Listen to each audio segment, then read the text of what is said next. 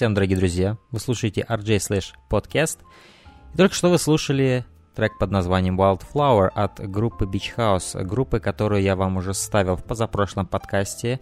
А, и в этот раз я не смог удержаться и поставил еще один их трек. А, в прошлый раз у меня были сомнения насчет того, из последнего ли альбома я ставлю трек, и мои сомнения были вполне обоснованные, потому что Bloom это далеко не последний альбом группы Beach House. Bloom это альбом 2012 года, но в 2015 году у Beach House вышло сразу два альбома, что интересно. Из всех групп, за которыми я слежу, такого я никогда не видел, чтобы у группы вышел в один год два альбома вышли. В каждом из этих альбомов по 9 треков. Эти альбомы называются Depression, Cherry и Thank You, Thank Your Lucky Stars.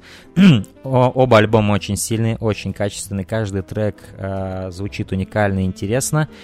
И я не знаю, какой из них мне нравится больше, но трек, который вы прослушали из альбома Depression Cherry, трек номер 7, Wildflower. Э, я надеюсь, вам понравился этот, этот трек. Но сегодня мы продолжаем. Продолжаем рекэп Твин Пикса. В этот раз эпизод 16. И в этот раз у меня не один. Нет. В этот раз у меня не один, у меня в этот раз целых два гостя. И это Александр Путила. Здравствуй, Александр. Рад заглянуть на огонек. Здравствуй. Сказал Александр с обреченным голосом. А, и Павел Перепелица. Здравствуй, Павел. День добрый. Да. Сегодня мы обсуждаем, дорогие друзья, 16 эпизод Твин Пикса, чтобы все были на одной волне, чтобы не было а, каких-то чтобы кто-то из вас внезапно не начал мне рассказывать про какие-нибудь другие серии. Мы, мы говорим о 16 эпизоде. А, забегу вперед и просто скажу, что это был невероятный эпизод. Я думаю, каждый из вас со мной согласится. То есть... Абсолютно. То, mm-hmm, то, да. что, то, что мы здесь увидели, мы здесь увидели очень много того, что мы ждали. И в целом, я бы сказал, эпизод был нереально эмоциональным и в, в плане даже не столько эмоций, которые вкладывались в саму серию, сколько эмоций, которые испытывали мы во время просмотра. А, это потребление энергии от нас, как от зрителей, мне кажется, было одной из самых больших за весь сезон. Вот. Но... Ну, не знаю. Лично для меня все-таки восьмой эпизод самый сильный был. Ну, тут, опять же, это субъективщина. Не, ну да, я, конечно, не говорю, я говорю один из, да? Да. Вполне можно так это категоризировать. Факт. Это факт. А, но, Павел, с чего у нас начинается этот эпизод? А, а начинается он, как всегда, с, с шоссе в никуда.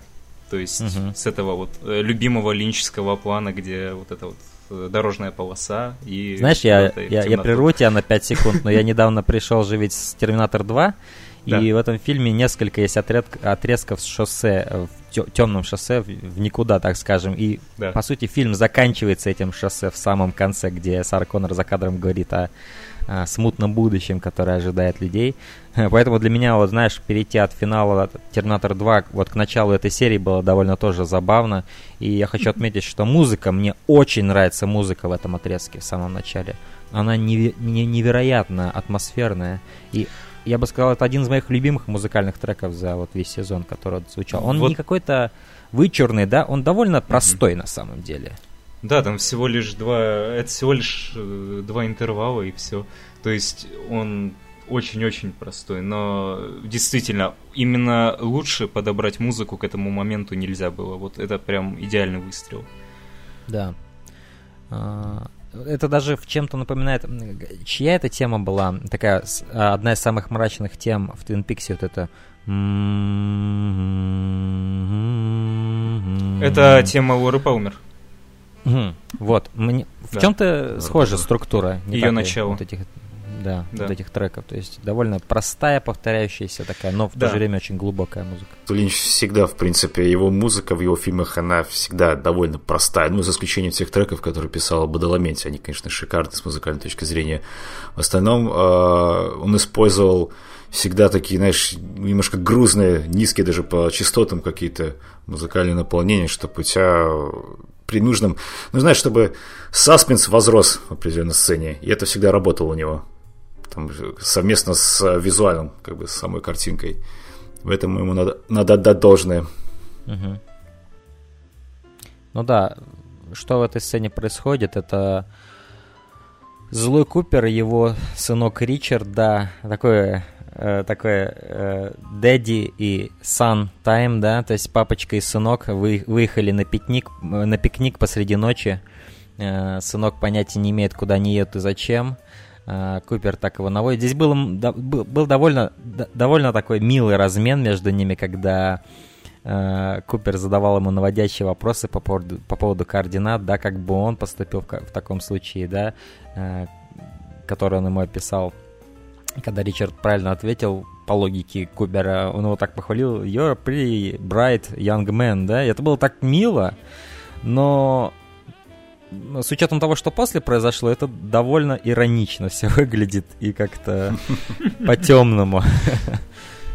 Да, что, что, что, что вы думаете об этой... И вообще, да, Павел, опиши нам, что происходит в этой сцене, потом мы попытаемся разобрать, что мы о ней думаем. Ну, собственно, что там происходит? Э, сначала диалог между э, Купом, который одержим Бобом, mm-hmm. предположительно одержим, и Ричардом. А, и тот э, посылает его наверх проверять, собственно, а, место, это, да. где должна быть, да, вот эти вот координаты, где должна быть какая-то штука. Uh-huh, uh-huh. То есть сам э, Куб не знает, что это, но он посылает туда Ричарда. Да.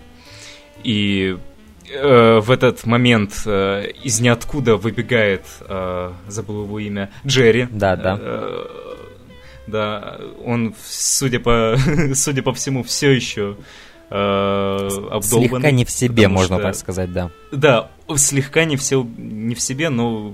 И он совсем не имеет и он совсем не умеет пользоваться биноклем. Начнем с этого. Совершенно, совершенно. Да. Бинокль для него это как какое-то инопланетное сооружение, какой-то непонятный девайс, который просто, который он рассматривает с величайшим любопытством просто. Да, да и он удив, удивился, что наконец-то он увидел людей. Он столько времени провел в какой-то изоляции и впервые видит э, из ниоткуда в темноте появляется. Ну и ему, Джип. надо сказать, очень повезло, да. что из всех людей он наткнулся именно на злого Купера. И не менее злого сына Купера, да. Да, сына отморозка настоящего. Э, собственно, этот самый сын отморозок э, поднимается вверх.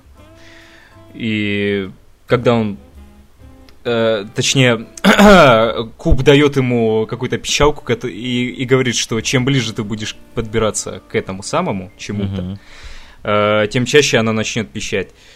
Э, Ричард поднимается, поднимается, и когда э, он наконец-то нашел вот это самое место, его поражает разрядом электроэнергии, я даже не знаю, как это назвать. Это какой-то необычный разряд, явно. Да, испепеляющий, потому что именно это и происходит. Да, э, испепеляющий. Э, и тут, тут нельзя сразу сказать, что, что именно произошло с Ричардом. Либо его испепелило и разорвало просто на атомы, да, либо он каким-то образом куда-то переместился, и это было такой болезненный для него experience самого перемещения. Но я бы поставил на то, что это была ловушка, которую расставили для Купера.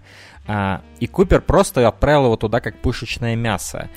И... Вообще, стоит сказать заранее, ну, мы немного забежали вперед, а, забыв упомянуть, что Купер сказал такую вещь, что ему три человека дали координаты, да, да, да. два из которых совпали. Угу. И он сказал, и он спросил у своего сына, ну, этого, да, а, какой выбрал бы ты? Да. Ну, наверное, те, кто, которые как бы совпали. Два совпали ну, из них, это, да. Это не по логике самого как бы злого Купера. Он понимал, что это, скорее всего, ловушка. Но это по логике обычного человека, да. Двое совпали, и... значит, надо идти. Да. Да, и эту теорию еще подтверждает, ну, опять же, тут чисто о логике Линча, то, как он э, нам показывает события в сериале. То есть, если бы Ричард переместился, я думаю, он бы показал это самое место, потому что каждый раз, когда mm-hmm. даже мертвое тело перемещается куда-то, он это показывает. И поэтому я не думаю, что Ричард куда-то переместился. Все поэтому, скорее всего, скорее, да, поэтому, скорее всего, я, ну, я тоже согласен с Стасом, это была именно ловушка для Купера, потому да. что двое координат совпали, это уже подозрительно, как бы. Вот. И давайте немножко... Вообще, эта сцена... Да, давайте mm, на ну, секунду ну, вспомним, кто выдавал эти координаты. Одну из них выдал Рэй, а вторую выдал Филипп Джеффрис, и третий это на руке было ну, выцарапано у, у трупа. Я так подозреваю, Купер был на этом месте, а он там точно был по показаниям а, Хестингса, по-моему. А, то есть это три его источника. Просто я хочу это напомнить нашим слушателям. А, выцарпанные координаты на руке мертвой библиотекарши, любовницы Хейстингса, а, Рэй, его показания и то, что сказал ему Филипп Джеффрис. Но опять же сейчас столько теорий витает, был ли это Филипп Джеффрис или что это было вообще. Тоже сейчас много насчет этого сомнений. Но да, что ты хотел сказать дальше, Александр? Не, я хотел сказать, что это мне немножко даже напомнило, э, знаешь, из романа Стругацких почему-то «Пикник на обочине», там, похоже, тоже а, кончалось. Знаешь, когда старший, старый человек посылает молодого, знаешь, на верную смерть, хотя тот знает. Ну, это так, лирическое отступление, скажем так, больше. Да, и это можно вполне посчитать за аномалию, которую можно было бы встретить в «Сталкере». Просто разряд электричества, который тебя уничтожает. А, но да, а, еще один момент хочу я выделить в этом. То есть, возможно, именно Ричард должен был туда пойти, потому что он делит ДНК со злым Купером, и вполне возможно, что эта ловушка была рассчитана конкретно на Купера. Это просто так, ну, предположение, одна из возможностей. И Поэтому есть определенное значение в том, что он послал туда именно Ричарда. А, и он был настолько ему сподручен, потому что Ричард, по сути, это как некая копия злого Купера, и это все равно, чтобы Купер туда подошел бы, злой Купер, и, соответственно, ловушка на него сагрилась таким образом. Вот. Но еще один момент, который я хотел бы подметить во всем этом, это реакция злого Купера на произошедшее. А, это было просто простое «Оу, такое немножко да, разочарованное. То есть никакой трагедии. О, и потом он вроде сказал «прощай, мой сын» или что-то в этом роде, и без особой, да, без да, особой да. трагедии покинул эту сцену. Вот. Ну, потому что, опять же, наверняка он знал, что это за место. Ну, ну вот, что, это, что всего, вы вообще думаете о том, что Ричард, Ричарда постиг вот именно такой конец? Это было потрясающе. Я не знаю, просто Ричард очень противный персонаж, действительно, он вызывает ненависть самую, настоя... самую настоящую. То есть, да, он весь из себя такой э, своеобразный красавчик uh-huh. и э, поначалу казался действительно в плане внешности по большей части. Uh-huh. А потом оказывается, что за вот этой вот ширмой кроется абсолютный просто выблядок самый натуральный. И тут действительно я я открывал шампанское. Вот просто я за себя могу сказать, я ни в коем случае не ожидал, что в этой серии Ричард умрет. А, я думал, что у них столько впереди с Купером, когда он еще особенно сказал, поговорим по дороге. Я думал, это будет дуэт. Это будет дуэт э, Злоу Купера и его ублюдка сына. А, но, по сути, он использовал, он просто использовал его, и все. Он никаких, никаких эмоций. И я не ожидал на то, что у Злоу Купера будут какие-то ли, какие-либо эмоции, но я ожидал, что он как минимум будет к нему относиться немножко, немножко по-другому, чем ко всем остальным. Но что мы увидели, это Тотальная да. эксплуатация. Без какого-либо... Ну согласись, это же круче. А, ну, он отлично взорвался. Я, я должен отдать этому должное. И реакция Купера была действительно да. смешной, когда он сказал, о, я, я засмеялся. Но это было для меня неожиданно. После этого надо заметить определенную деталь, которая повлияет очень сильно на ход сюжета этого эпизода. Это когда... Он Купер... пишет сообщение. Причем очень да. странное. Очень странное. Это смайлик. Угу который даже сам смайлик очень странно нарисован с пробелами.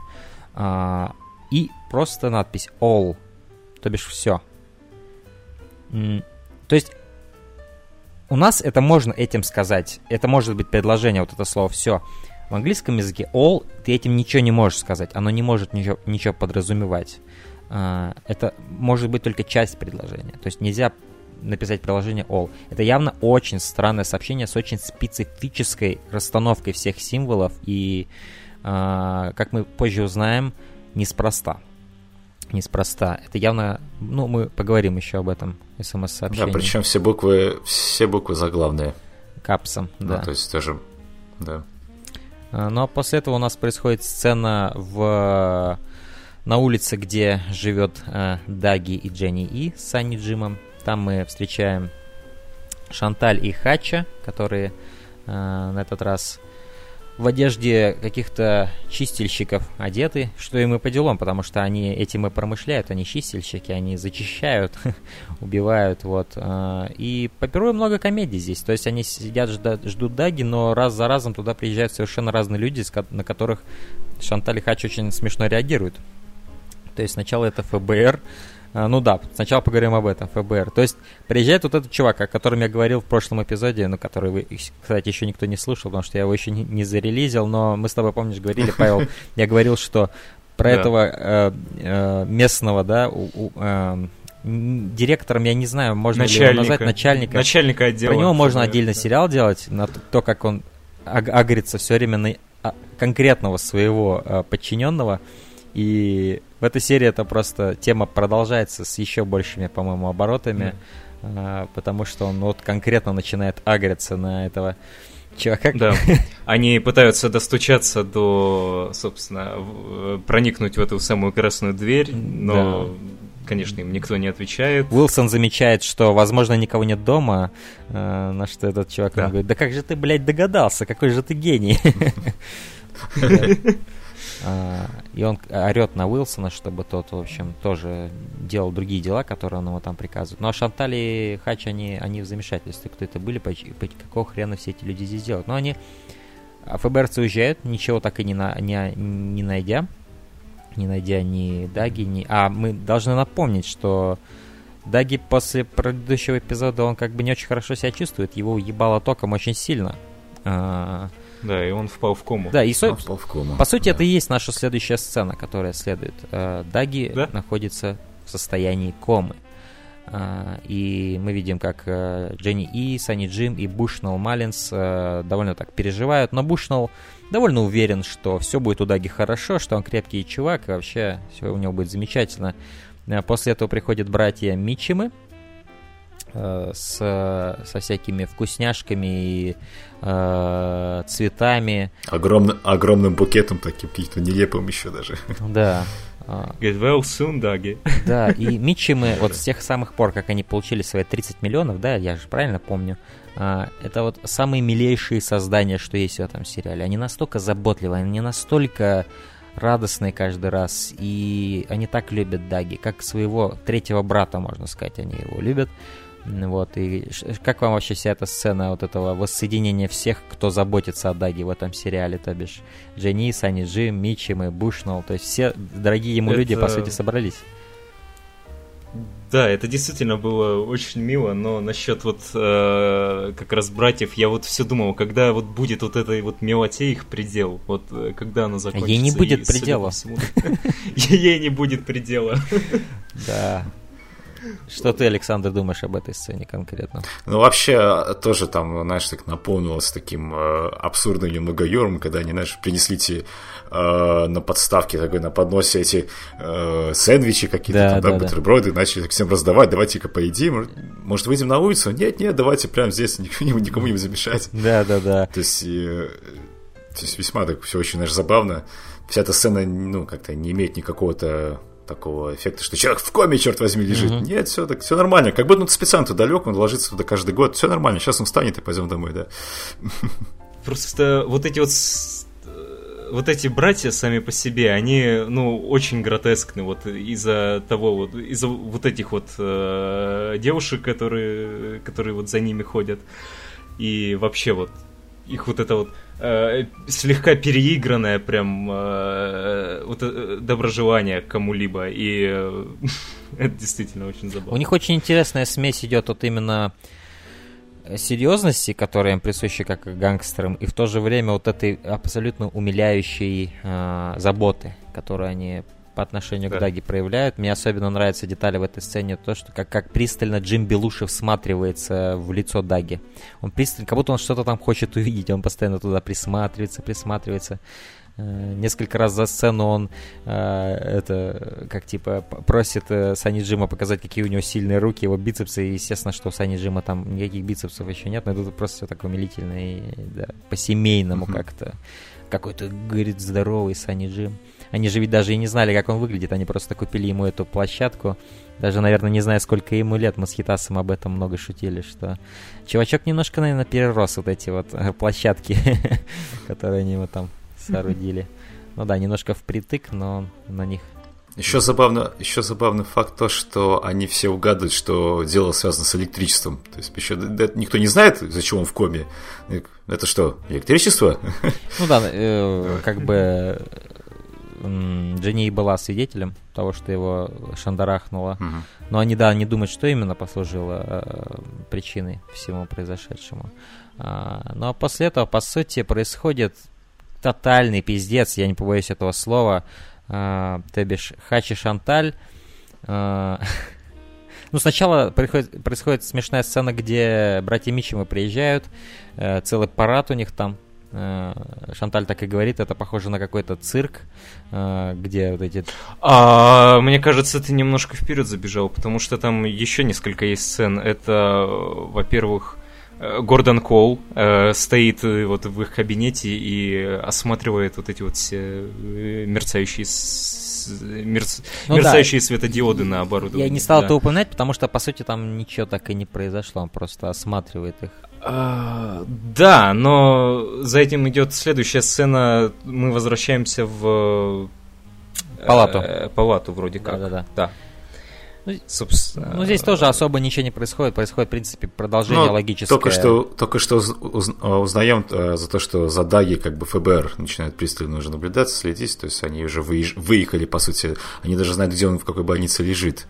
То есть они уже выехали да, к нему. Звонят Митчему, да, и он как бы... Ой, не Митчему, а этому Бушнулу. Мне нравится момент, где uh-huh. он сует в карман телефон, даже не нажав завершить вызов. Он просто так, окей, что-то там сказал, последнее слово, и просто сразу ложит телефон так в, э, в пиджак. Это настолько мило было, что ему никто не сказал, чувак, надо немножко иллюзию создать того, что ты реально говорил по телефону, нажми на панель. Но он этого не сделал, просто сразу положил в пиджак. Это было вот э, из того же разряда умилительно, как вот когда э, в R, э, тот, помните, бизнесмен достал планшет, и там было явно видно, что это в пост в пост-эдитинге уже было добавлено вот эта графа, которую он да, показывал. Да, да. Причем он достал его из сумки прямо уже с этой загоревшейся графой, он даже ничего не нажал на самом э, планшете. И вот эти вот моменты, они повторяются с каждой серии, где вот этим деталям не уделяется никакого внимания, что надо нажать, что надо там раскрыть. Это вот в Twin Peaks, если мне вот во всех других сериалах меня бы это сильно раздражало бы, да, но Twin Peaks в силу его специфичности, да, он как бы наоборот умиляет этим. А, поэтому да. Ну а после этого, да, наступает эта сцена, где, в общем, Митчимы приезжают э, со всем их парадом, с тремя девушками в этих платьицах и, в общем, с кучей еды. Шанталь, я думаю, у которой, по сути, кончались уже припасы, там последние сухарики она доедала, и глядя на то, как они заносят кучу еды в дом, она начала нервничать очень сильно. Да, то есть для нее это было как э, ножом по сердцу просто. Сколько еды они тащат в дом, а у нее тут последние читас уже кончаются. Учитывая страсть Шанталь к еде, это было ужасно для нее. Надо сказать, э, из, несмотря на эту страсть, у нее очень, она в очень хорошей форме. Она, она в отличной форме, да. Я подозреваю, потому что вне Twin Peaks она столько не жрет джан- джанк-фуда этого. И на самом деле следит за собой. А, ну да. Нет, да. конечно, но... Да, да, да, я просто... А, ну, Александр, что у нас происходит дальше? Опиши-ка ты нам, ты сможешь это описать? Ну, а дальше, приезж... ну, а дальше приезжает большой, лысый, белый человек на большой белой машине да. э, с еще с характерной надписью «Заваски» да. на двери. Вообще Twin Peaks э, везет на злобных лысых людей. Мы вспомним этого злобного да. карлика, угу. так и главаря банды, который пробовал себя силы в армрестлинге, у него да. ничего не получилось, к сожалению. Mm. И он подъезжает к своему дому и видит, что какой-то черный значит, грузовик, э, ну, грузовик этот вен, да, припаркован на его, ну, как бы, заезд в его гараж. Uh-huh. Он подходит, просит, как бы, ребят, отгоните эту тачку свою. Uh-huh. Ну, естественно, наши реднеки его посылают к черту подальше. Но, судя по взгляду этого лысого мужичка, мы понимаем, что это человек, а, скажем так, я, я, знаешь, весьма суровый, я думаю, у него, я думаю, у него был плохой день на работе, потому что он был, блядь, очень зол, да. когда ему не дали заехать домой. Да, у него еще такой взгляд, понимаешь, одна бровь поднята слишком высоко, другая слишком, наоборот, низкая. Mm. То есть он так смотрит, ну, не очень доброжелательно, да. Да, причем у него такой вот именно, он с таким хладнокровием это делает. Я э, так думаю, что, собственно, это еще одна попытка защитить Купа, который mm. настоящий Куп, который в коме лежит. Не знаю, мне кажется, что его именно подослали. Uh-huh. То есть э, вот именно его с, то спокойствие, с которым он это делает, оно явно какое-то потустороннее. Слушай, а может это другой просто убийца наемный, понимаешь? Попал. Возможно, возможно, вот именно. Но его поведение, оно его вот поведение, как он их конфрон... ну, конфронтировал, что типа ему именно надо проехать к себе домой, он не встал где-то там, как эти ФБРовцы, да, спокойно наблюдать. А, он именно хотел домой попасть. Для меня, мне кажется, это комедийный образ, несмотря на тот пиздец, который он тут учиняет это комедийный образ чувака, у которого был хуёвый день на работе. Вот так просто, я так думаю. А, и, по сути, что происходит? Линч сливает и Шанталь, и Хача. Да, очень эпически. Они пытаются удрать, а этот мужик... Он, он, он не оставляет им вот шансов. Этот... Он, во-первых, он взялся из да, ниоткуда. он просто берет и простреливает. Он взялся из ниоткуда со своим пистолетом автоматическим. И он просто слил их. А, с точки зрения сюжета... Это печально. С точки зрения сюжета это весьма, весьма, ну, дешевый трюк. То есть у нас есть Шанталь и Хач, на которых было столько серий уже, почти каждую серию мы их видели, хоть по чуть-чуть навидели. И мы всегда думали, кого они пришлют. Окей, они пришли, пришили Тода, да? И какая у нас была с Павлом по поводу этого, блядь, э, беседа на полчаса про то, как его голова разлетелась. А, но этого мало для настоящего паев. Настоящий паев был в том, что они реально кого-то замочат или поучаствуют в, каком-то, в какой-то жести. И эта сцена является жестью, но их просто слили их, их, их, их больше нет в сериале. И несмотря на то, что сама сцена мне вся нравится, как она была сделана, я очень много смеялся и много шока испытал, но в конце концов сложно от, а, отделаться от ощущения, что... Просто парочка это, парочка это настолько харизматичная, да. мне она очень полюбилась. Это два таких ублюдка, просто конченых, еще mm-hmm. с таким, знаешь, южноамериканским акцентом. Да. А, да, и слишком просто. При том, что в конце все равно это все пустилось в шутку. Даже да. когда, знаешь, эти братья Мичимы, они так смотрят, типа, с оружием на, на изготовку, типа, что вообще здесь происходит? Люди, что люди... Соседи, типа, да, да люди э, подвержены стрессу, как бы, да, да, да. соседи. Это было отлично. Это была офигенная шутка. А, отличный тайминг и все, что с этим связано. То есть он говорит, что это вообще за neighborhood тут? Он говорит, люди under a lot of stress. Но это было очень смешно. А, но опять... Забираем девочек и уходим. А, но как бы несмотря на то, что вся сцена клевая, нельзя делать от ожидания, что в конце концов, что здесь произошло, слили двух клевых персонажей, и они не оказали какого-то действительного большого влияния на сюжет. Вот. Омерзительную двойку. Да. Не стоит забывать, это Тим Рот и Дженнифер Джейсон Ли, и их больше не будет в этом сериале, к сожалению. Вот, но да. много есть комедий в том, что нам все время их представляли как этих хладнокровных, крутых киллеров, а в итоге их убил какой-то лысый какой мужик. Какой-то лысый мужик. И, и, иначе да. и не скажешь, какой-то лысый мужик. Вот. В этом, в этом есть определенный свой юмор, конечно, но к чему он приводит? К тому, что мы лишились двух клевых персонажей.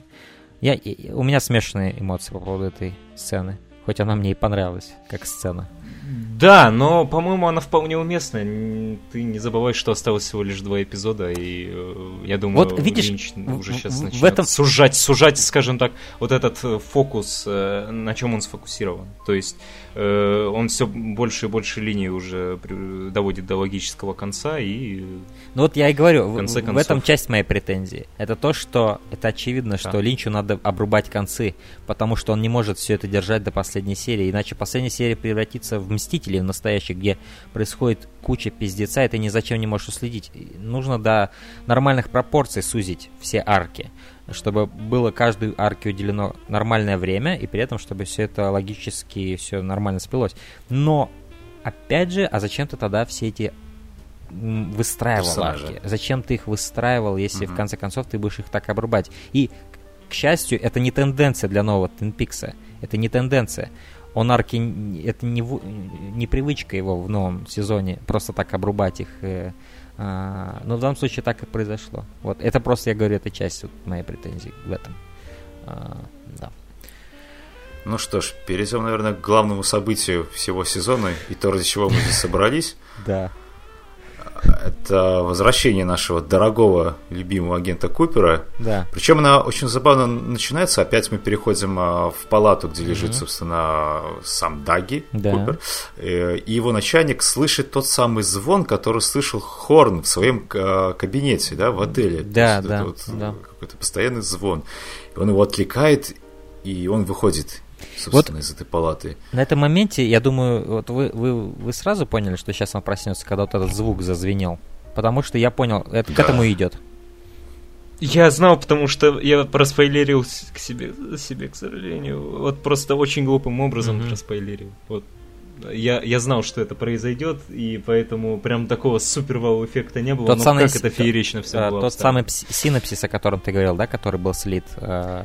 А, да, да, тот Очень самый печально. который русский Из всех синапсисов, которые ты мог себе слить, ты слил себе самый критический. Хотя, по идее, это они его слили, да, в итоге? Это единичный случай был, я так понимаю, да?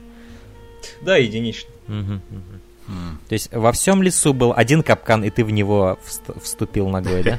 Да да. Черт побери. Я после просмотра 15 эпизода, где, собственно, чем он и заканчивается практически, да, когда Куб в розетку сунул вилку, угу. э, я, наверное, сразу понял, что да, это как раз будет пробуждение э, Купера, потому что, ну, угу. он вылез из розетки практически, да. Да. Не, согласен, уже тогда получила... были сильные подозрения, что к этому делу идет, потому что, во-первых, это электричество, а электричество это пипец какая тема особенно нового сезона, я бы сказал, даже не столько старого Twin Peaks, сколько вот это, именно этого сезона. А, да. и, и то, что, конечно же, Гордон Кол, он услышал, что затриггерило его нехило. А, все это вело к этому, да. Ну и этот звук, это был как последний гвоздь в крышку гроба. Когда я его услышал, я понял, все, я, я понял, к чему дело идет. А, да, но я, что, что, что, что об этой сцене можно сказать, само пробуждение? Во-первых, во-первых, плакала наша с Павлом теория из предыдущего эпизода про то, что злой Купер это настоящий Купер. Она даже не протянула один эпизод, эта теория. Хотя, хотя это была довольно привлекательная теория. А, я до сих пор так считаю. Вот. Но, а, как кто-то верно заметил в Твиттере, один господин, он говорит, что люди, которые ненавидят Даги и то, сколько серий занял он, да, в сериале. Неужели вы не согласитесь, что то, что мы увидели в этом эпизоде, не оказало бы такой эффект, если бы все это время мы не были бы с Даги именно? И я согласен. Ну, конечно, конечно. Я согласен. согласен, да. Потому что возвращение... Ты знаешь, ц... да. ты знаешь, я перебью тебя. В целом, я в последней серии уже, когда э, да, подходя к 16 эпизоду, сцены с Даги я смотрел с умилением. То есть они уже не вызывали какого-то у меня... Это как, знаешь, как данность уже была да. такая. О, Даги! Какой-то вызывало уют при просмотре да. даже. Да. Это наш, наш Даги, наш наш придурок Даги, и мы его любим. а, но теперь вернулся Купер, и контраст вот этот нереальный в игре угу. Кайла Маклаклина, который теперь, наоборот, супер остро мыслит, супер быстро говорит, супер знает каждому, что надо делать. Он знает все на 100%. Он все анализирует за секунду. Кому что надо сделать, чтобы вот это, вот это, вот это, вот это. Он настолько собран, настолько уверен в себе и полон энергии. И что самое главное, я хочу выделить, это, это то, насколько Кайл Маклаклин по-настоящему возвращается в роль Купера. То есть это тот самый да. Купер. Это вот но как будто эти 25 лет их не было, понимаете? Как будто... Угу, да. Это Купер.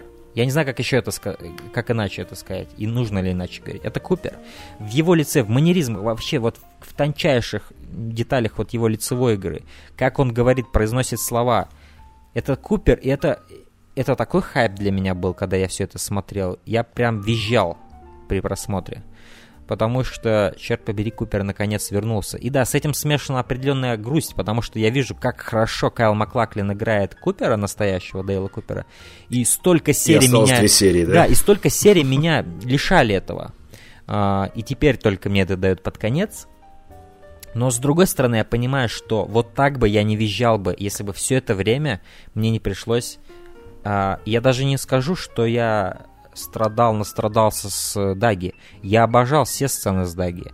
Но я просто говорю, что именно то, что я с Даги столько прошел, без Купера, да, а, оказало такой огромный эффект в этом эпизоде. Что вы по, по, вообще по всей этой сцене Возрождения и Возрождения Купера со своим разумом думаете?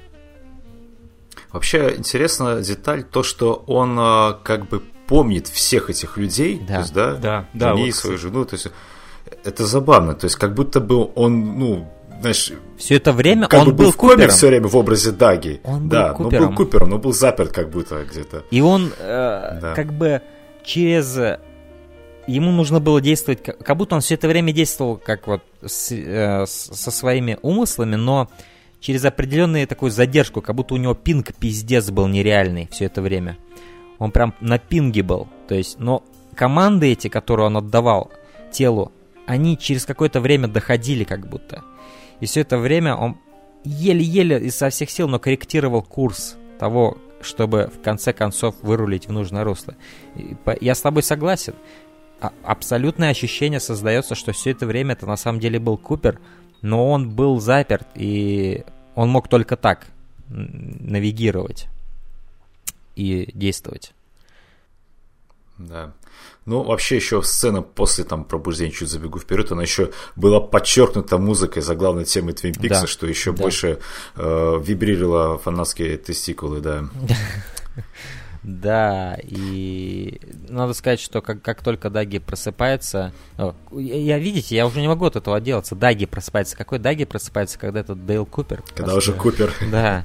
Блин, сколько еще мне этот Даги Как же мне понравилась сцена, когда вот заходят э, э, Наоми Уотс и... Да, я И. их имя не могу вообще запомнить, не знаю почему. И э, Куб такой смотрит на них, и Сонни Джон кричит... э, Папа, и он такой, у, у- него на лице появляется улыбка, и он э, рукой вот так вот типа указывает, где ему сесть. Типа, иди ко мне. Это было очень классно. Да, важно заметить, что свой ошеломительный эффект э, для меня эта сцена произвела не только из-за самого Кайла Маклаклина и как он играл Дейла Купера, а из-за как он рикошетил от э, Дженни И и Сани Джима в этой Да. сцене. Потому что перед ними был новый, Дэй- э, новый Даги, ну, они его знают как Даги. Перед ними был собранный, мужественный, быстрый, надежный и абсолютно уверенный в себе Даги. А Третий по счету. а, да, да, трансформация, конечно, жутчайшая. в- Как раз Они в последняя. полном шоке были практически, по, вообще полностью. Вот и их Не реакция... понимали, что происходит. Вот через их реакцию я еще сильнее ощутил весь этот контраст, потому что перед ними абсолютно новый Даги. А, и как, как вот меняется отношение, да, то есть до этого Дженни нужно было как матери, да, относиться почти к Даги, как-то, ну, ухаживать за ним как за ребенком, да, по сути. А теперь это настоящий мужчина, настоящий самостоятельный мужчина, глава семейства, который будет за ними ухаживать теперь. Это сильная, сильный шифт очень. Но еще не стоит забывать, что перед всем этим у Купера видение происходит. Он видит, э, он как всегда видит этого однорукого чувака то в камине, теперь он в кресле его увидел. А, такой транзишн эффект вот этот простейший, да, который э, Линч очень много использует в этом сезоне, где мы наполовину это изображение видим, наполовину другое изображение видим. А, простейший. В мувимейкере это можно сделать. А, и этот однорукий дает... э, Он дает ему, да, кольцо. дает артефакт, довольно, довольно важный для вообще этого нового сезона Твин Пикса, который как бы способен а, вернуть, я так понимаю, злого Купера, да, этого Боба, сущность его, обратно как бы в этот мир, ну, астрал ты, да, лимб. Да, и причем, что немаловажная деталь, он, он спрашивает, есть ли у тебя семя? Вот эта Да, да. золотая хрень. Он дает ему это семя. Он же дает ему? А нет, он у, себя ставит, он просто говорит, у меня есть. Я так понимаю, моя теория. Ну окей, я, я буду честен, не до конца моя, я ее услышал, но я с ней согласен. А, в этой серии мы видим, как а, Купер говорит, что он все еще Даги, да? Он не говорит, что он Купер а, Дженни и Санни Джима. Мгм. Он говорит, что я вернусь. Мне кажется, он не вернется. Мне кажется, это семя как раз и нужно для того, чтобы опять создать Даги. Да. Того, того Даги, который был изначально. Там, да, потому что он говорит, что сделай мне еще одно семя и отрывает часть волос Мгм, при этом, мгм, да, мгм. с головы, и дает этому однорукому человеку. Я думаю, потому что... Да. э, нет, конечно, он запросто мог бы к ним вернуться, завяз- завязать с ФБР, да, и потому что мы же знаем, что все это время он там был, хоть и заторможенный, но это был Купер, да? И, скорее всего, он пропитался к ним любовью и по-настоящему их любит. И вполне возможно, что он бы мог завязать с ФБР и вернуться к ним. А, это нельзя отри... э, как отметать такую возможность. Но вся вот эта сцена с отрыванием волос и семенем, и это все наводит на то, что они хотят создать Даги заново. Для Дженни И и Санни Джима. Чтобы Купер мог продолжать работать в ФБР и не возвращаться к ним. Вот. Ну, это интересная теория, да, это вполне возможно быть. Угу. Мне тоже так кажется. Что ты, Павел, думаешь? А, насчет этой теории? Да. А, я тоже ее видел буквально вот сегодня ночью и э, полностью с ней согласен. То есть, ну, мне кажется, что ну, не, не может быть все так просто, чтобы такой вот э, будет такой сказочный конец, что mm-hmm. Линч позволит Куперу действительно вот так вот остаться. Ведь э, Купер сам не, не знает, вернется ли он после вот всех вот этих похождений будущих. То есть э, у него есть конкретная четкая задача, и он стремится к ней, но он не знает ее истинного исхода. Поэтому вот я думаю, это очень правильная предосторожность с его стороны. Ведь это будет... Э, он, опять же, о любви, которую он пропитался к э, этим людям, э, ему, наверное, будет тяжело осознать, что если он не выйдет победителем из этой ситуации, то вот эти ну, Санни Джим да. и Наоми Уотс, они останутся одни. То есть, действительно, да. это очень правильная теория, на мой взгляд. Так. Ну, дальше о, Купер звонит, значит, э, братьям Мичу. Они рады его слышать. И он говорит, чтобы они заправляли самолет, чтобы лететь в Вашингтон, по-моему, да? Насколько я хотя могу ошибаться. Ну, скорее всего... Ну, в... Нет, да, он, он, он, он хочет попасть в Твин Пикс, причем к шерифу именно. А, и э, что забавно, что Мичи мы никаким образом не реагируют на то, что Даги теперь... А хотя нет, они реагируют, он, они вроде подмечают, да, что э, Даги как-то стал по-другому разговаривать, и uh-huh, uh-huh. они подмечают, не, э, подмечают некоторые Ну, просто, просто, знаешь, просто знаешь, Купер настолько слаженно и четко говорит, что тебе нужно сделать, что ты просто не успеваешь время подумать. Ты, да. а, все, я понял, да, ушел. Да, да. А потом ты уже думаешь, до тебя доходишь, черт, это вообще-то Даги, он все время молчал, ты сейчас говорит, ну, ладно. Да. А, и забавный там есть момент, где говорит, папа до хрена разговаривает. А, да, да, да, сын говорит, это Джоги. А, ну и еще есть забавный момент, где Мичем спрашивает Даги, а что насчет ФБР? А Купер ему отвечает, я и есть ФБР. это был просто крутой момент. Такой. Ну и Да, еще это музыка, главная тема оригинального Твин Пикса. И этот взгляд Маклахмана, ну, блин, тут уже сразу понятно, что вот это тот самый Купер. Да, и... Это вот такой финальный выстрел вот просто. Еще хочу еще подметить насчет этого. Насчет этого возвращения и значения того, что, оно, что возвращение происходит именно в 16 эпизоде. Даже этим Линч, может, мало кто об этом говорит, но даже этим Линч опять ломает определенные ожидания.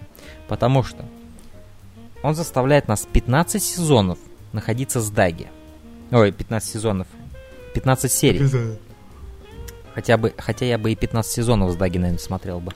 Но 15 серий он нас оставляет с Даги. Мы каждую из этих 15 серий каждый раз ждали, что следующий... Не, ну следующий эпизод Купер вернется. Нет, ну вот в следующем он вернется. В какой-то момент наша надежда умерла. Но в какой-то момент, то есть наша, наша, наша надежда умерла, а в какой-то момент мы поняли, что, скорее всего, к чему это все идет? К тому, что сезон, сезон кончится тем, что Кубер проснется. Этим он и кончится. Но что делает Линч? Он, вопреки всем ожиданиям, пробуждает Купера за две серии до финала. Кто вот мог такое ожидать? Именно за две серии, не в конце сезона. Не где-то в начале и не посередине. А, за как две ни серии. странно, я этого ожидал. То есть, э, не потому что я проспойлерил это, еще до этого было. Угу. То есть, у меня было ожидание, что э, Просто, опять же, в том единственном трейлере с футажем нового сезона, который вышел до его выхода, Купер угу. э, ехал на автомобиле, именно тот самый Купер, настоящий. Он, то есть явно был намек, что Купер вернется.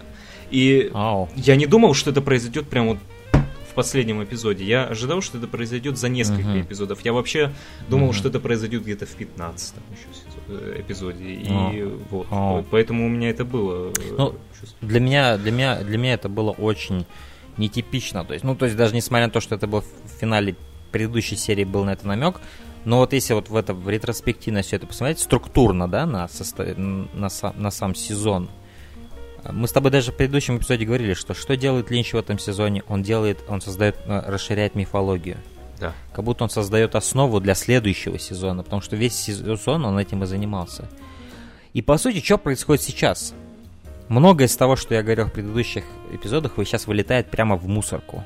Потому что по, ди- по динамике этого эпизода и потому как быстро Купер возвращается к делам, ему не надо даже адаптироваться, он все это время знал, что происходит. Только теперь он в нормальном состоянии, и он может быстро решать все задачи. И что сейчас происходит? Происходит то, что, скорее всего, вся эта сюжетная арка завершится в течение этого сезона, как мне кажется. То есть все идет к финалу, и это будет очень быстрое расследование Купера. Потому что у него все есть, в принципе, в руках, теперь ему надо это все сложить вместе и победить злого Купера, и все. То есть в то время как я думал, что Линч закладывает основу для следующего сезона, и это такой его гранд-план и трюк, теперь у меня есть такая мысль, что Линч может завершить все здесь и сейчас. И в этом сезоне. Так и будет. Так и будет. Так и будет, я уверен в этом. Так и будет, стопудово. Потому что... Но нет ли, но нет ли разве в этом некой печали для вас? Э, что у нас не будет еще одного сезона. Нет, наоборот, у меня радость, потому что я люблю завершенные истории. Вот тот же The Leftovers, который недавно посмотрел, вот я очень рад, что именно на третьем сезоне все и кончилось. То есть, что они не стали mm-hmm. продолжать, продолжать писать что-то новое, а вот именно что... Но четыре, это... четыре сезона это все еще не так много, надо сказать. Три. Особенно в разрезе того, поскольку сезонов сейчас выходят популярные сериалы. Четыре сезона это все еще не так много. Я просто хочу сказать, что лично я даже, даже если он завершит арку сюжетную в этом сезоне, я все еще буду питать надежды на то, что мы увидим еще один сезон. Возможно, с другой историей, или я не знаю, но я хочу увидеть больше этого мира, который делает Линч. А, и Кайл у меня, Мак... у меня да. честно, у меня, честно, двоякое такое впечатление, ощущение от всего этого. С одной стороны, мне тоже хочется новый сезон, с другой стороны, нет, потому что это третий сезон, который мы получили, он настолько уникален по да. своей вообще форме, подаче. Такого сейчас на телевидении, ну, практически, наверное, нет. Uh-huh. Да, то, что сделал Линч. Да, в принципе, то, что делает Линч, такого нигде нет. Uh-huh. Но это же другая история.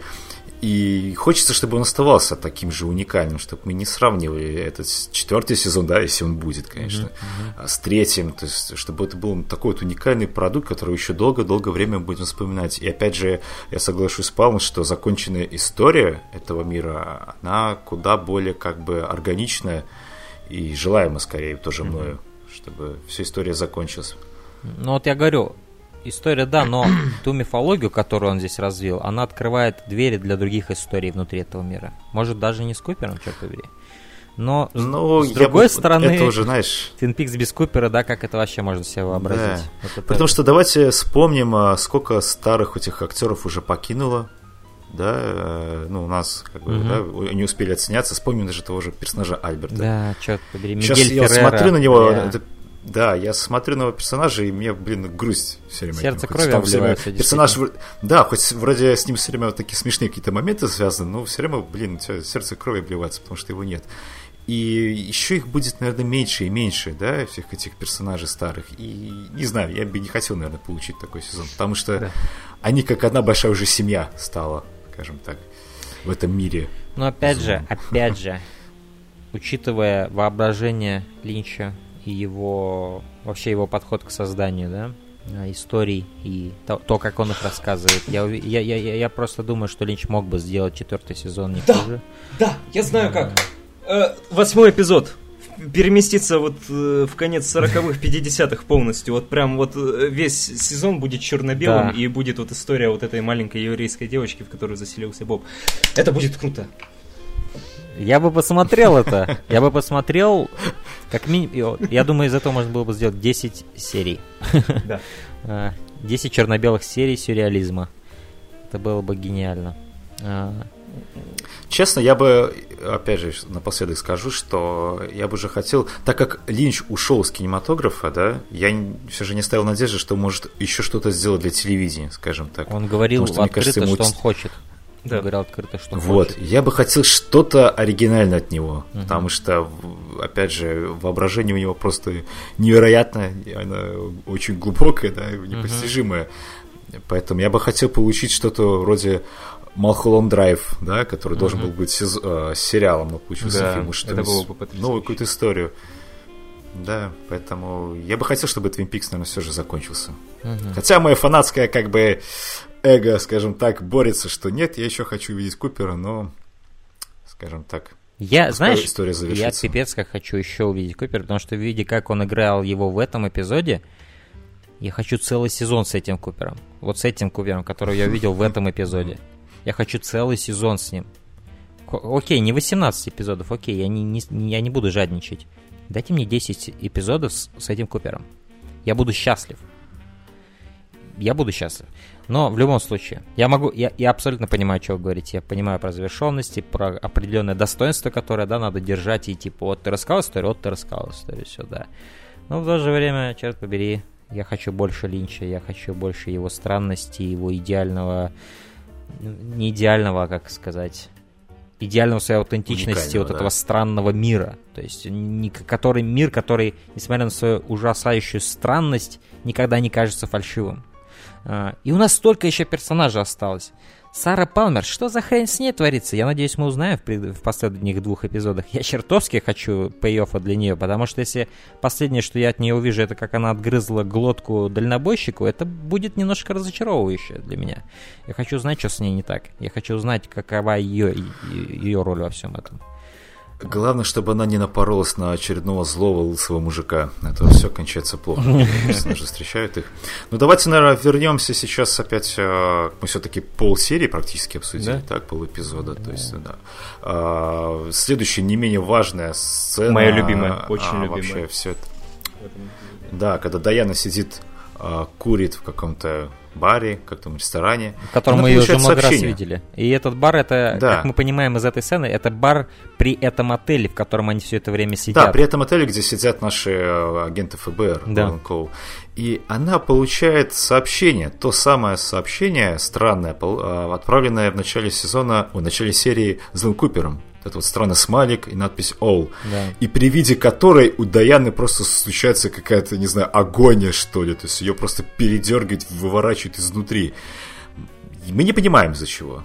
Да. Это опять же загадка для нас. Да. То есть она лезет в сумочку, она косится на свой пистолет, э, судорожно там, не знаю, там хватает стакан, пытается что-то сделать, и хватает телефон и начинает набирать этот набор цифр. Да.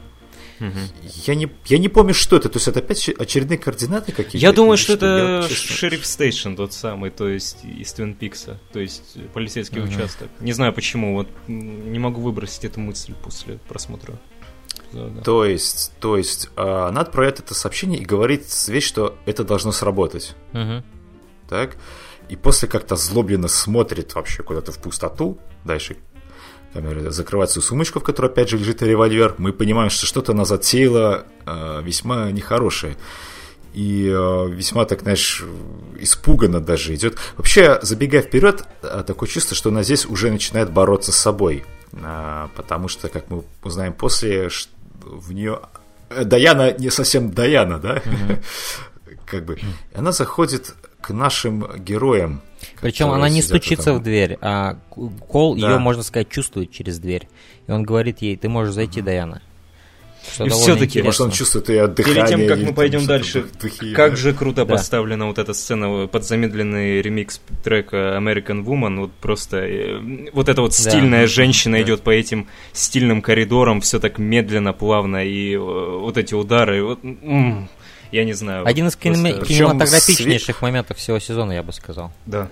Причем заметьте, как падает и порой э, свет на ее злобленное лицо какое-то поражение, какое-то одновременно ненависти и страхом. Контуры да, отлично есть, выражены будет... ее лица. И у нее такое очень сейчас лицо интересное, э, у много черт определенных в ее лице. У, uh-huh, у Лоры Дерн. Лоры Дерн. Да, да, да, да, да.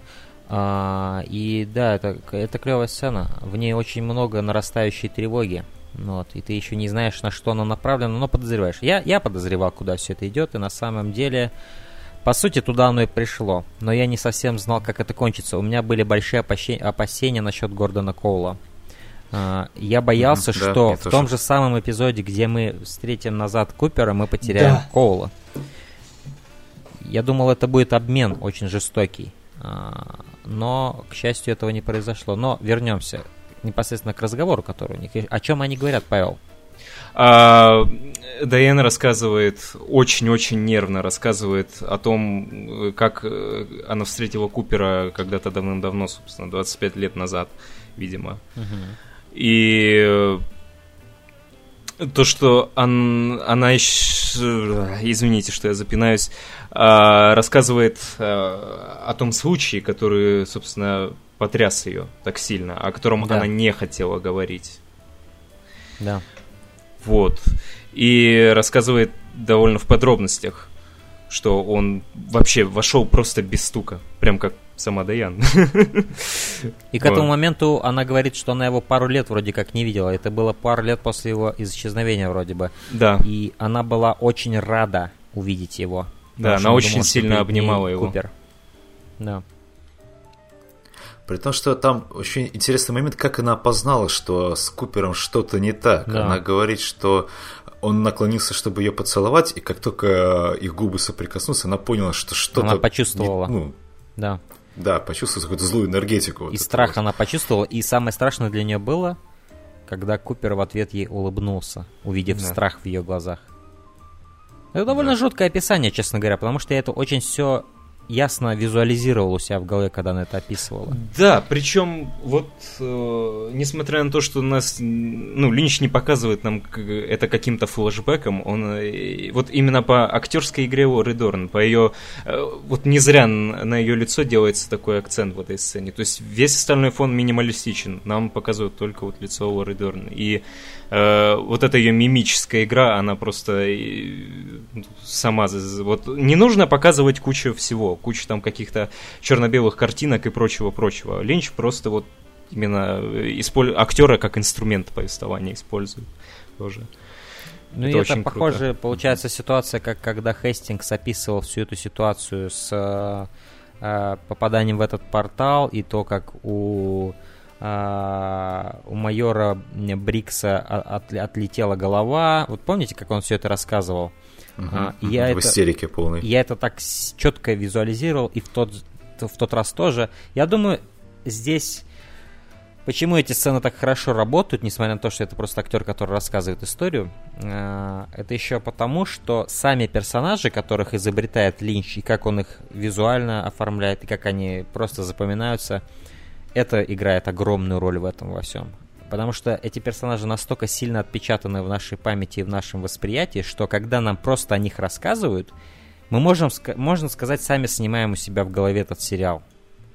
А, и по сути это и произошло в обеих сценах и с Хестингсом, и с а, особенно в сцене с Дайаной, потому что она так чувственно и так проникновенно описывала все свои переживания, которые она пережила.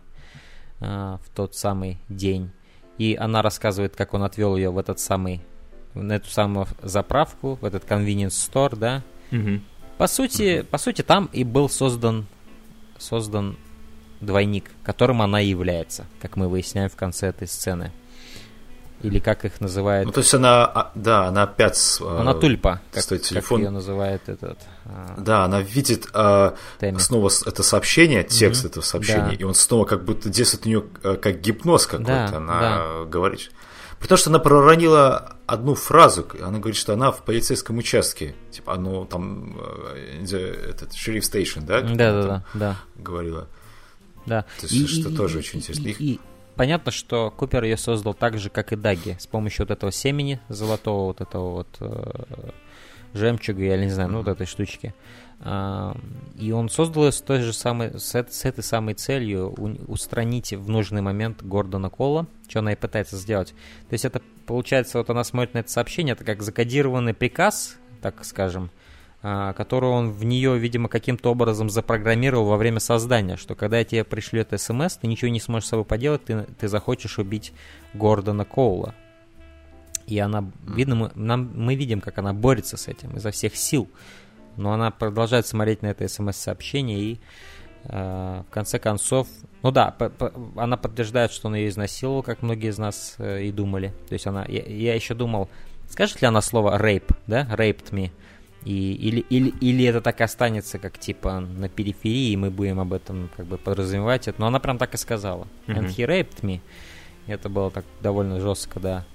А, и, по сути, да, она пытается убить Гордона Коула, но Альберт и Тэмми, они задолго до этого уже заподозрили, что к этому дело идет. А, они открывают по ней огонь, ее просто высасывает в пространство. И, как я понимаю, все, все вот двойники при убийстве, они вот именно так и действуют, они, они исчезают в пространстве таким вот образом. По-моему, насколько я помню, когда Альберт рассказывал Тэмми ту историю про самую первую про самого первого двойника, да, там что-то подобное же ведь произошло, когда они убили двойника, который сказал, я как э, синяя роза, да, а, по-моему, он тоже так же исчез, да, по его рассказам, этот двойник из, угу. из, из пространства. Вроде так это все и описал Альберт. Ну просто у меня вот не совсем понятно, надо это как бы двойник, но настоящая Даяна, она что тогда, мертва получается? Никто не знает, я не знаю, я не могу на это ответить.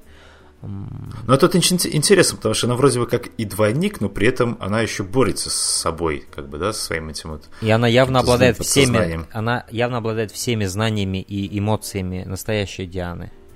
То есть по ее рассказам, по всему этому понятно, что она... Но при этом, заметьте, заметьте, такое ощущение, что она именно все это вспомнила именно тогда, когда ей отдали приказ убить. То есть с моментом, когда она пришла к тому, к своему, ну, к, эм, к исполнению своей, сво, своего существования, да, ради чего ее создали, то есть убить Кола, тот же самый момент она и как будто и вспомнила про все это изнасилование, которое над ней проделал э, этот э, злой Купер. У меня такое ощущение создалось. Последний момент хочу заметить, который я сейчас только заметил, это такие как э, вот эти морской конек, или я не знаю, как он называется, который у нее изображены на кофточке, они зеркальное отражение друг друга, как два двойника. Да. Угу, на ее да, кофте. Что символично, мне кажется, довольно-таки. Это действительно так. За этим да. идет сцена, собственно, вот э, в этой э, комнате с красными шторами.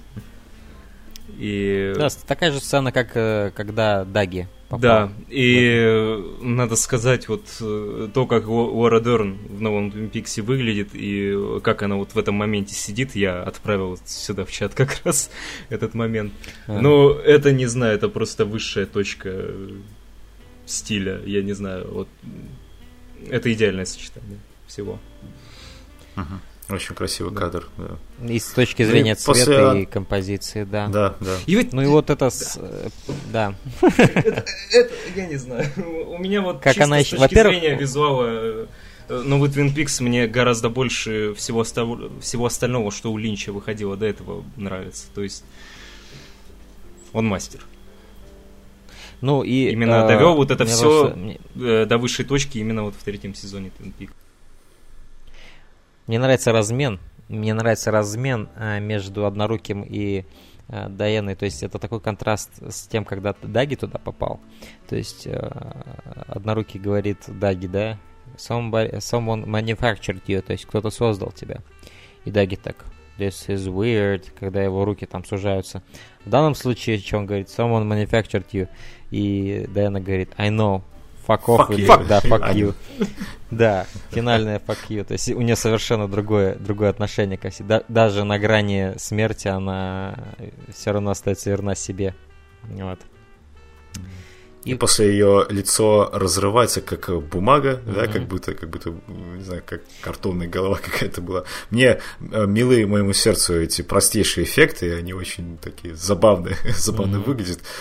И что по-своему уникально, когда как все стремятся добавить как-то, знаешь, больше CGI-графики там и прочее, чтобы это выглядело больше эффектно, то Линч как можно проще это делает и преподносит нам. Это очень интересно. Мы говорили об этом в предыдущих э, эпизодах подкаста, и это действительно так. Но вот опять же, э, вот эти вот э, простенькие эффекты в этой самой комнате, вот где вот этот вот эта сфера выходит из угу. да.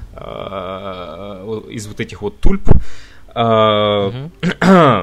я не знаю, мне кажется, все-таки это именно фича. То есть это не, не умение, особенно учитывая, сколько прекрасных спецэффектов было в новом сезоне. То есть гораздо да. больше эффектов, чем э, в первых двух, действительно, гораздо больше. То есть да. реально тут Линч прям в разнос пошел в этом плане.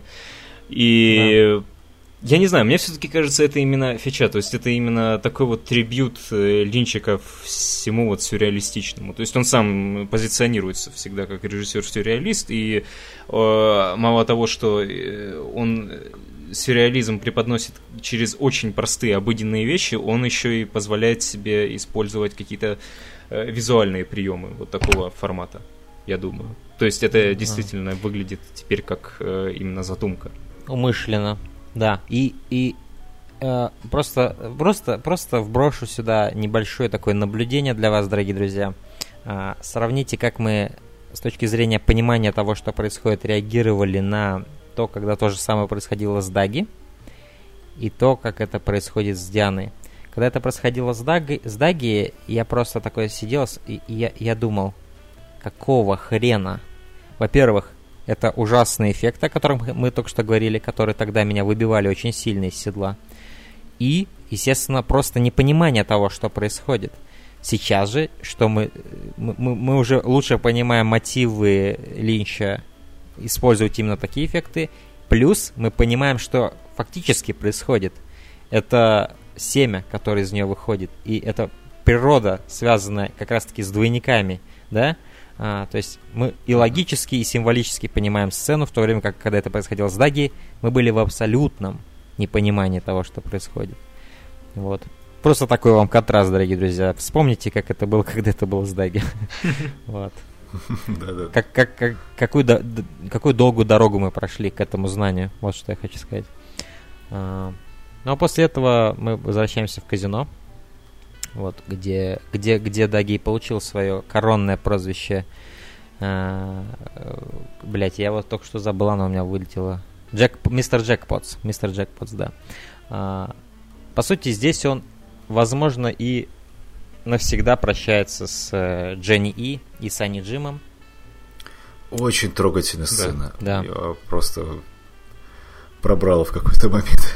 Да, еще это Это был большой вопрос, это был еще большой вопрос для всех, я думаю, фанатов, каким именно образом а, Купер попрощается с ними.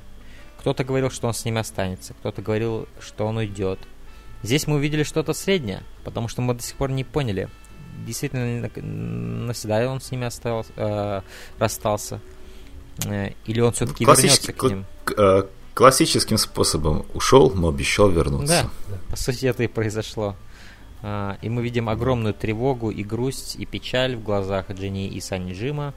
И по сути и в глазах Купера, потому что он все это переживал, хоть и был в, те, э, в разуме. даже я даже не знаю, где он был. Он по сути он был просто заперт вот в этом ограниченном функционале, да, в роли Даги. Но uh-huh. он, он все, все равно все это испытывал. Он, он знает, кто все эти люди. А, и ему не просто уйти от этого. Вот.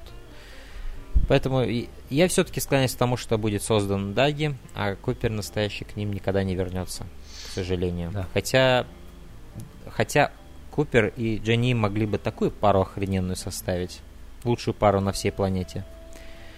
Но этого, скорее всего, не будет.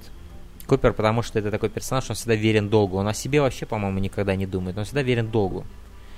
И, скорее всего, он так и останется агентом ФБР и будет этому отдавать свою жизнь до конца. Это была замечательная трогательная сцена. А, но Купер отправляется с Митчемами а, на лимузине, я так понимаю, в направлении аэропорта, mm-hmm. где они, скорее всего, на частном самолете полетят в сторону Твин Пикса. Очень здоровская сцена здесь происходит с коктейлями различными и да. напитками. Э, куб, как всегда, с чашкой кофе сидит. Мне нравится, как Джим Белуши просит Кэнди дать ему, дать ему коктейль, она его очень медленно протягивает, и лицо Джима Белуши, оно бесценно здесь. Да. Оно абсолютно бесценно. Оно всегда бесценно, мужик. Да, я согласен. А, его можно на аватар ставить кажд, каждую серию, каждое новое выражение лица. Это, не, это нечто. Я, я, сути, я буду очень скучать по этой паре. Вот по этим двум О, братьям, да. да, это потрясающе. Ну, я, я думаю, мы еще их увидим, конечно, в следующем эпизоде. Не уверен насчет самого последнего эпизода, но я думаю, в следующем эпизоде мы как минимум что-то от них увидим. Скорее всего, потому что они полетят с Даги туда. Скорее всего, а... они ему еще услугу какую-то обеспечат по любасу. То есть... Да. Да. Но вот самый трогательный, самый теплый момент здесь был, когда Купер сказал, я могу подтвердить, что у вас сердце из золота. И Кэнди, улыбаясь в своем вот этом астрале, как всегда, вот в этом заторможенном состоянии, глядя куда-то с, маниакальной, с маниакальным смехом, говорит, да, у них золотые сердца. И все начинают обниматься, улыбаться. Бля, я, и, я, я просто... Ах, это так тепло, ребят. Я чуть не обжегся. Это было очень тепло и очень уютно. Черт побери. Да. Причем, э, что интерес, интересный момент, э, братья не сомневаются, что нужно ли лететь с Даги, то есть они да. не до конца уверены. Но, то есть, судя э, по тому, как э, один из братьев пере, пересказывает, судя по всему, концовку истории, которую им рассказал, то есть нам не показывают, как э, Куб рассказывает вот это все братьям, но... Да, да, да, да, да. Да, именно... Ну, мы... Мич отлично проскипывает ненужную Да, он... Часть э, вот это очень ловко было, то есть не нужно никакой экспозиции э, со словами, вот всего лишь вот достаточно пару предложений, потому что зрители так все знают, вот достаточно всего лишь пары предложений. Мы, мы, в курсе, и... мы в курсе того, что происходит. Да, и вот дальше вот происходит эта самая умилительная сцена, вот где Даги все-таки сражает обратно. То есть все сомнения у братьев пропадают вот после того, как он... Да, их сомнения в чем состояли? В том, что законники их не любят, то бишь да. ФБР, к которым относится Даги. Но Даги говорит, что я смогу подтвердить, что вы, ребята, самые охренительные вообще ребята на свете. Да. И как бы да, здесь все возвращается в старое русло, и они опять лучшие друзья, и с большим энтузиазмом отправляются, я так понимаю, в сторону Твин Пикса. Вот. А, и... Окей, мы можем, я думаю, перейти к следующей сцене, которая, ну... Ну, я думаю, мы можем проскипать именно выступление в доме у дороги. Да. Именно его большую часть. Я просто хочу сказать, что мне понравилось, мне, мне понравилась эта музыка, я хочу сказать. Мне понравился этот трек. А, вот. Угу. Но да, Одри. Одри наконец-таки а, с... Уговаривает своего, да, уговаривает Чарли, своего... Его вроде зовут. Чарли, не там муж или кто там их хрен, уже знать не понимаю. Ну, как... А, я думаю, все-таки в этот... Я думаю, в этой серии мы как раз получили уже некоторый такой, хоть и не прямой, но, и, но ответ, муж он или нет. Потому что, ну, я, окей, я скажу это позже, но я считаю, что моя догадка, она оправдалась в кои-то веке с этим эпизодом. Но давайте, да, по постепенно, немножечко, медленно войдем в эту сцену, потому что это нереально крутая сцена. Очень. В этом... Да, как э, мы, мы, как мы помним раньше, э, Одри отчаянно пытается найти э, Билли, да, помните, не ошибаюсь? Какого-то некого да, Билли. Да, да, да. Который лучше, чем Кто Чарли. это такой? Да, мы знаем тогда то, то, что он лучше, чем Чарли, но кто такой Билли, неизвестно вообще, да. сколько, какого, допустим, даже возраста даже не ясно. И, собственно, там даже был забавный момент, когда этот Чарли заказывает э, два бокала мартини, они присаживаются у стойки, собираются чокаться, он произносит тост, мол, за нас, Одри, за Чарли. Ой, за Билли. Да, да это было, это было вот, да, она все время об него вытирает ноги от, белого, от бедного Чарли. Но, опять же, ну, об этом позже. А, Дальше. После этого что происходит? Происходит. О май гад. Павел, типа, о май гад, что дальше происходит? я, я вот просто сидел и произносил вот это о май гад, о май гад. То есть это был какой-то разлом. Просто, понимаете, в контексте оригинального сериала это не воспринималось как что-то такое особенное. А тут именно это подается как что-то особенное. Именно, дорогие друзья, танец Одри. Это И Это вот серьезно, это так и представили. Танец Одри. танец И Одри. опять, ну нельзя не увидеть в этом прорывание четвертой стены. И Потому что Это джаз-бенд, это джаз-бенд. Э, Вот, э, вот эти черные ребятки, э, вот именно в таком Мгм. свете. Ох, нет, давайте, я сейчас на эмоциях.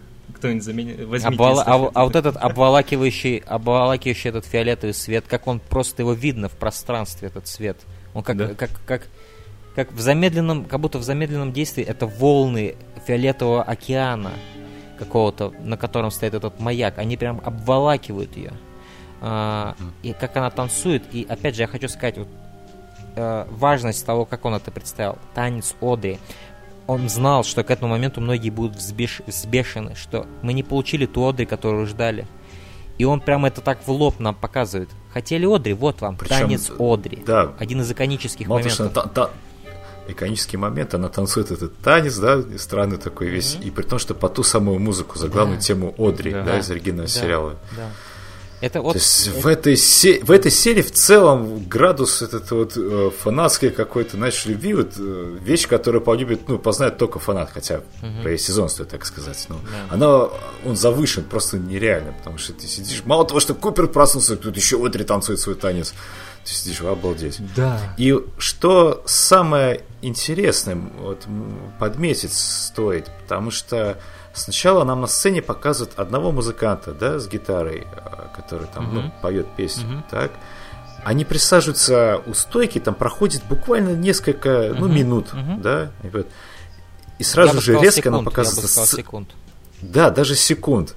А, и резко нам показывают краешек этой сцены, объявляющий вот этого ведущего, да, который Мгм. говорит, что сейчас, дамы и господа, танец Одри. И мы уже видим, там сидит целый джаз-бенд. Да.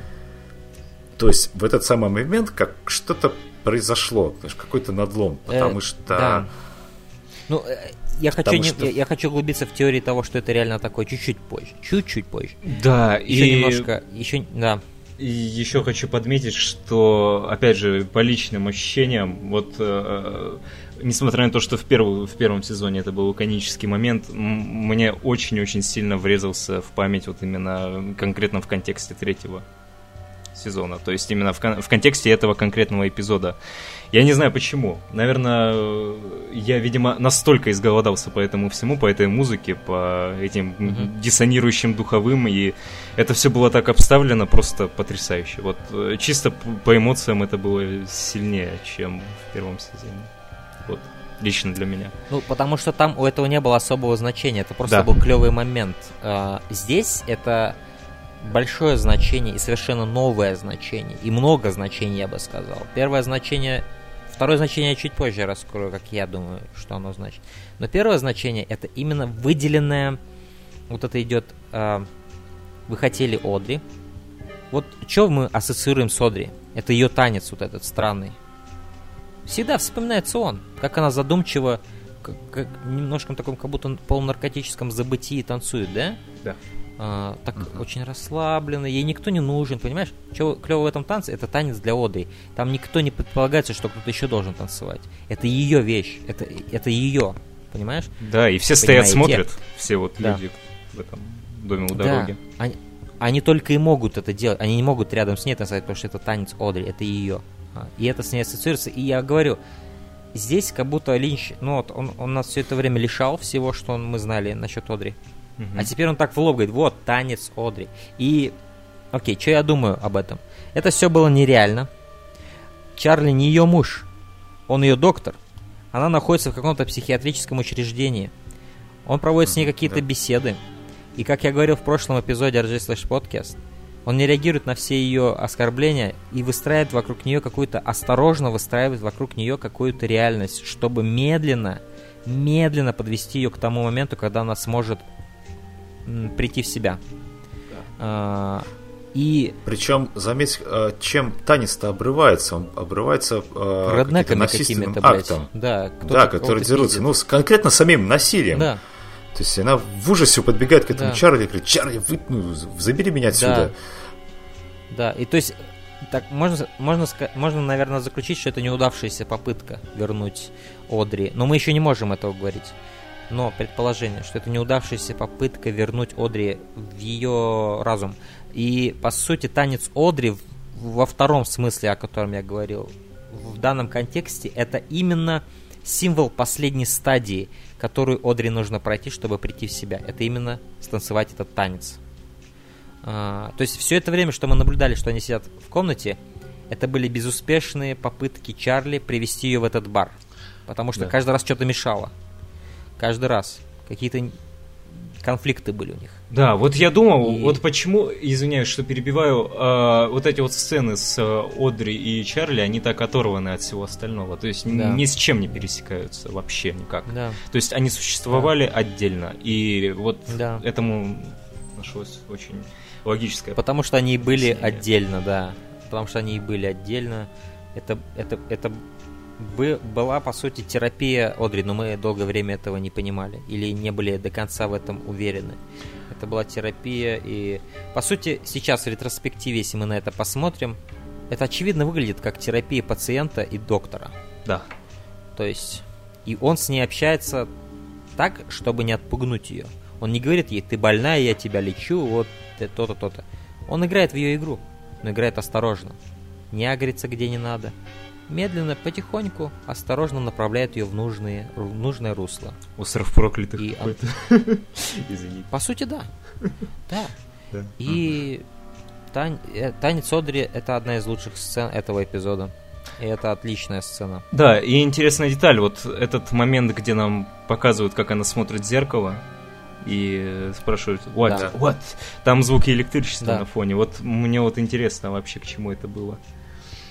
Ну, это, по сути, я считаю, это и есть настоящее пространство этой палаты, где она живет, mm. э, мне кажется. И она увидела свое настоящее отражение, такое, какая она есть, по-настоящему. Mm. То есть не тот вымышленный мир, который для нее создал с помощью, наверное, гипноза Чарли, да? да. Где она еще в Твин Пиксе, где они приходят в этот самый э, у, у, бар у дороги, этот э, дом у дороги. А это, это реальное пространство мы увидели. Вот этот последний несколько секунд это ре, реальная реальность, в которой живет Одри. По сути, это какое-то полностью белое помещение, что в принципе всегда ассоциируется да, с, с, с домом умалишенных. Все белое. Вот. Ну и она видит свое отражение, и у нее такая прическа зачесанная. Не вот эта гламурная ее Одри прическа, да, к которой mm-hmm. мы привыкли, а какая-то такая практичная большая прическа. Вот это, я, я думаю, мы увидели а, мгновение реальности, наконец, с Одри. Да. Вот. Так, так, так, таковой Причем, был. знаешь, что там угу. был еще такой момент, когда она танцевала, нам э, кратко показали взгляд Чарли на все это, и у него было в глазах какая-то опаска, скажем mm так. Он с опаской смотрел на все это. То есть он, возможно, это уже было что-то не под контролем его, скорее всего. Я думаю, это, знаешь как, как будто это был финальный и очень важный шаг в ее реабилитации. И он просто опасался, чтобы что-то не пошло и не вышло из-под контроля. Потому что он столько работы проделал для того, чтобы подвести ее к этой точке, да, к этому танцу uh-huh, Одри. Да. И он просто опасался, что что-то пойдет не так. Он очень опасался, мне кажется. Он, он волновался за нее.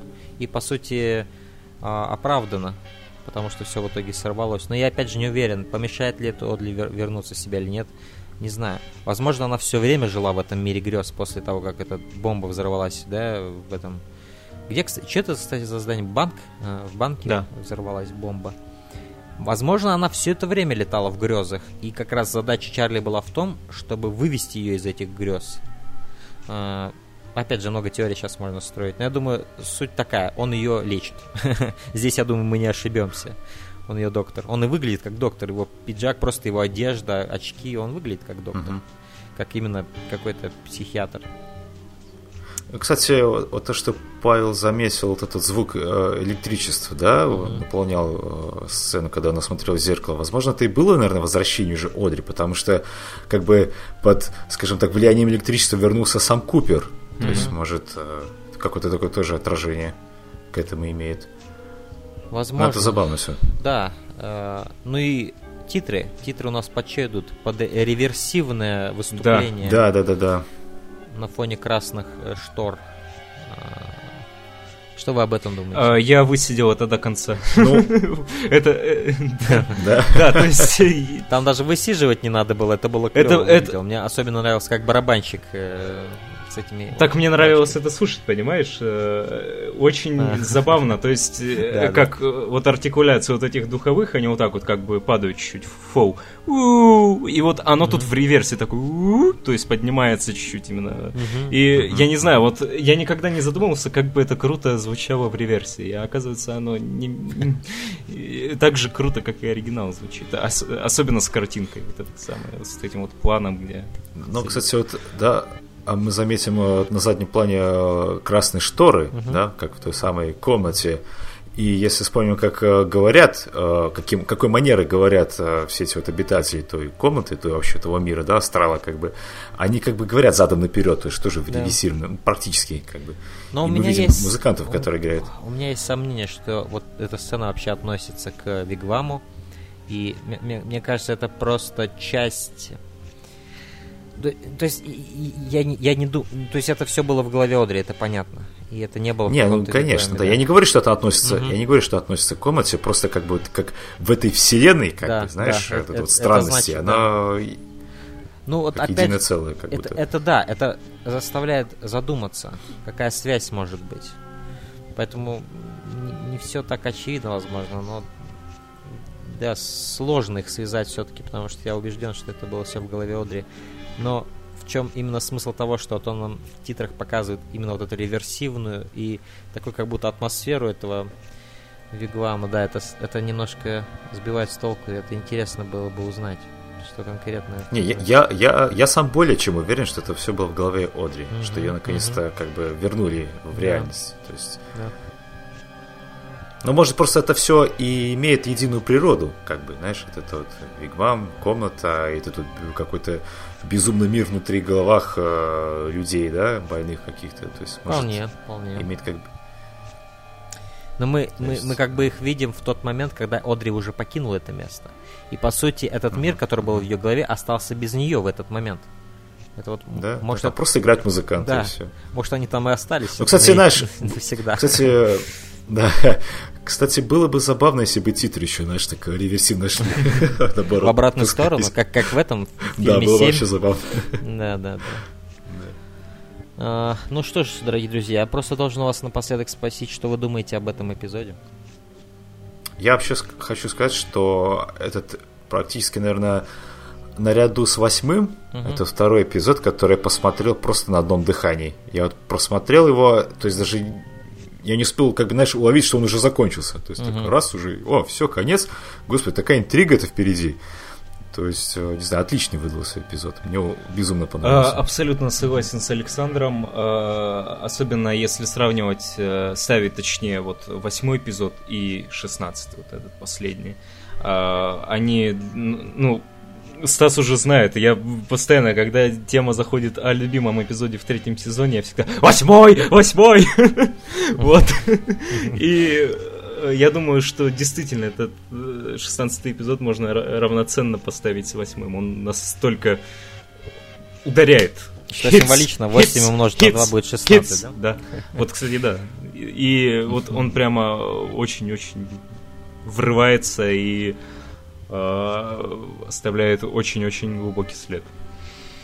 Ну, а, а MVP момент, самый клю- крутой момент а, эпизода, что бы вы назвали? Я могу назвать... Я думаю, это бессмысленный вопрос абсолютно, но... Э, да, потому что если так уж рассматривать, то весь эпизод это один удачный момент. Вот. Что... Ну, я скорее имел в виду, что, наверное, очевидно, что это возвращение Купера. Хотя, возможно, вы меня удивите, но для меня это возвращение Купера. Я могу... Вот, да, я тебя удивлю, но все-таки момент с э, Даян, который идет по коридору, мой самый любимый, внезапно. Он, он а, мне ну, больше всего... Fair enough, fair enough. Он больше да, всего для а меня что запомнился. Да. У тебя, Александр, что? А, ну, у меня, знаешь, все эти три эпизода, начиная с пробуждения Купера, сцены с Даяной, когда она и даже изливается, да, в своих этих вот, угу. э, скажем так, в страхах, когда да. выговаривается и самый танец Одри, они вообще на одной планке для меня. Чувак, ты То должен сделать свой выбор, я заставлю тебя сделать выбор. Я знаю, Нет, я не хочу этот выбор. Они слишком, они, понимаешь, они слишком разные. Причем даже по настроению, по атмосфере. У Купера это, знаешь, это такая доброта какая-то, знаешь, такое сразу тепло от всех этих Да. сцен идет с ним. А с Даян это просто ты сидишь, Разбитое весь сердце у тебя, да. да. А с Одри это такое определенная меланхолия и надежда на лучшее, да? Да, да, да, да. Поэтому, не знаю, все эти сцены, ну, наверное, конечно, да. То есть, э, как началось все это, да, с возвращением Купера, то, Мгм. наверное, возможно, если, если ты, конечно, заставишь меня сделать выбор, Я я, все же сделал ставку на Купера. Хорошо, Да. хорошо. Да, нет, для меня это возвращение Купера. э, то есть, м, я бы сказал, что танец Одри это по второй для меня по значимости момент все- всего всей серии. А, это было нереально круто. Но возвращение Купера это как бы вне конкуренции, потому что благодаря всему билдапу из 15 серий, который был до этого, это нельзя победить. То, что он вернулся после этих 15 серий, это были нереальные эмоции, и во многом благодаря таким эмоциям я и хочу четвертый сезон. Я не хочу, чтобы это кончалось. То есть я ловлю себя на мысли, что вот я хожу на работу, которую я не люблю, да, и вот выходные я жду, чтобы просто отдохнуть от этого дерьма. И я ловлю себя на мысли, что понедельник это день, когда ты возвращаешься на работу. Ты об- обычно ты ненавидишь этот день больше всего на свете. Именно понедельник. Потому что это день, когда ты возвращаешься на работу. Но Твин Пикс изменил это для меня. Хоть на какое-то время, но он изменил это для меня. Потому что понедельник стал днем, когда я смотрю Твин Пикс. И это для меня охренеть как много значит. А, Он, по сути, поменял мое отношение к дню недели. Твин Пикс. Это очень сильно. И мало что может такое сделать. А, Для меня он был смешан с радостью этот день. И я не хочу это терять, но я это потеряю, это несомненно. Но да, и вот возвращение Купера это было очень сильно эмоционально. И что интересно, еще что я хочу запом- э, заметить насчет возвращения Купера, это то, что оно не было приправлено никаким чрезмерным build-up ом или пафосом или еще чем-то. Он просто подрывается, и он вернулся. Все. Да, да. То есть не Сама было... сила в простоте. Не было какого-то 2001 космическая Одиссея, полета через пространство, возвращения в свой разум и еще чего-то такого. Он просто встряхнулся, и это Купер. И этим это и был эффектно, потому что ты не мог поверить, он реально вернулся, что ли?